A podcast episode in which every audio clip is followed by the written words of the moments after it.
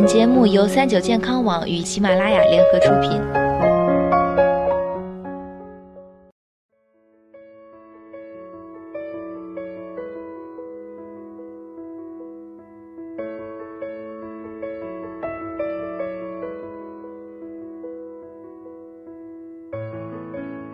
嗨，大家好，欢迎收听今天的健康养生小讲堂，我是主播探探。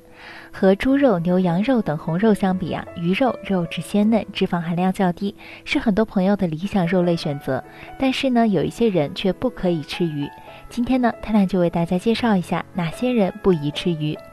患出血疾病不宜吃鱼，比如维生素 K 三缺乏、血小板减少、血友病，这些都属于缺血性的疾病。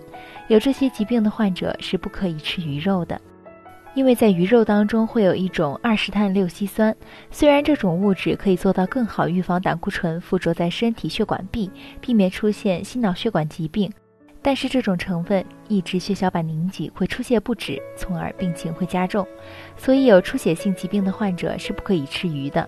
即使选择吃鱼，也要少量吃，或者在吃鱼肉时可以吃一些维生素 K 三，避免身体吃鱼大量出血无法控制。服用某些药物的人不宜吃鱼。服用普尔敏。苯海拉明等组胺受体拮抗药的人不能吃鱼。鱼虾这类食物富含组氨酸，在体内会转化成组胺。如果上面这些抗组胺药和鱼一起吃，就会阻止组胺分解，使其蓄积体内，让病人出现头痛、头晕、心慌等不适。肝硬化患者不宜吃鱼。鱼中有丰富的二十碳五烯酸，这种物质可以起到降血脂、降血压的作用，还能降低血粘度。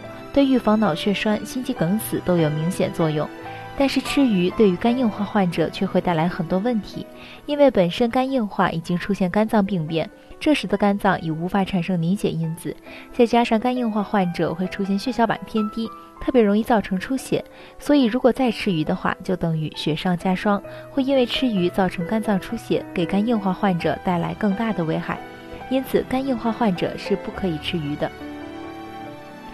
痛风人群不宜吃鱼，大多鱼肉中含嘌呤，痛风病人体内嘌呤代谢混乱，尿酸都比较高。因为吃鱼引起关节僵硬疼痛，也会对于肾脏的危害比较大，所以痛风的患者吃鱼会带来很多的并发症，加重痛风患者的病情。平时不可以吃鱼，或者尽量少吃鱼。不孕症患者不宜吃鱼。有些鱼体内含有比较高的汞元素，如果大量吃鱼，汞进入人体后，可能会与红细胞结合，从而影响供氧的能力。如果进入到生殖器官中，有可能破坏生殖器官的正常功能。因此，对于一些不孕患者，要尽量少吃鱼，也不要吃海鲜或者是辛辣的食物。好了，今天的节目到这里就要和大家说再见了。我是主播探探，我们下期再见吧。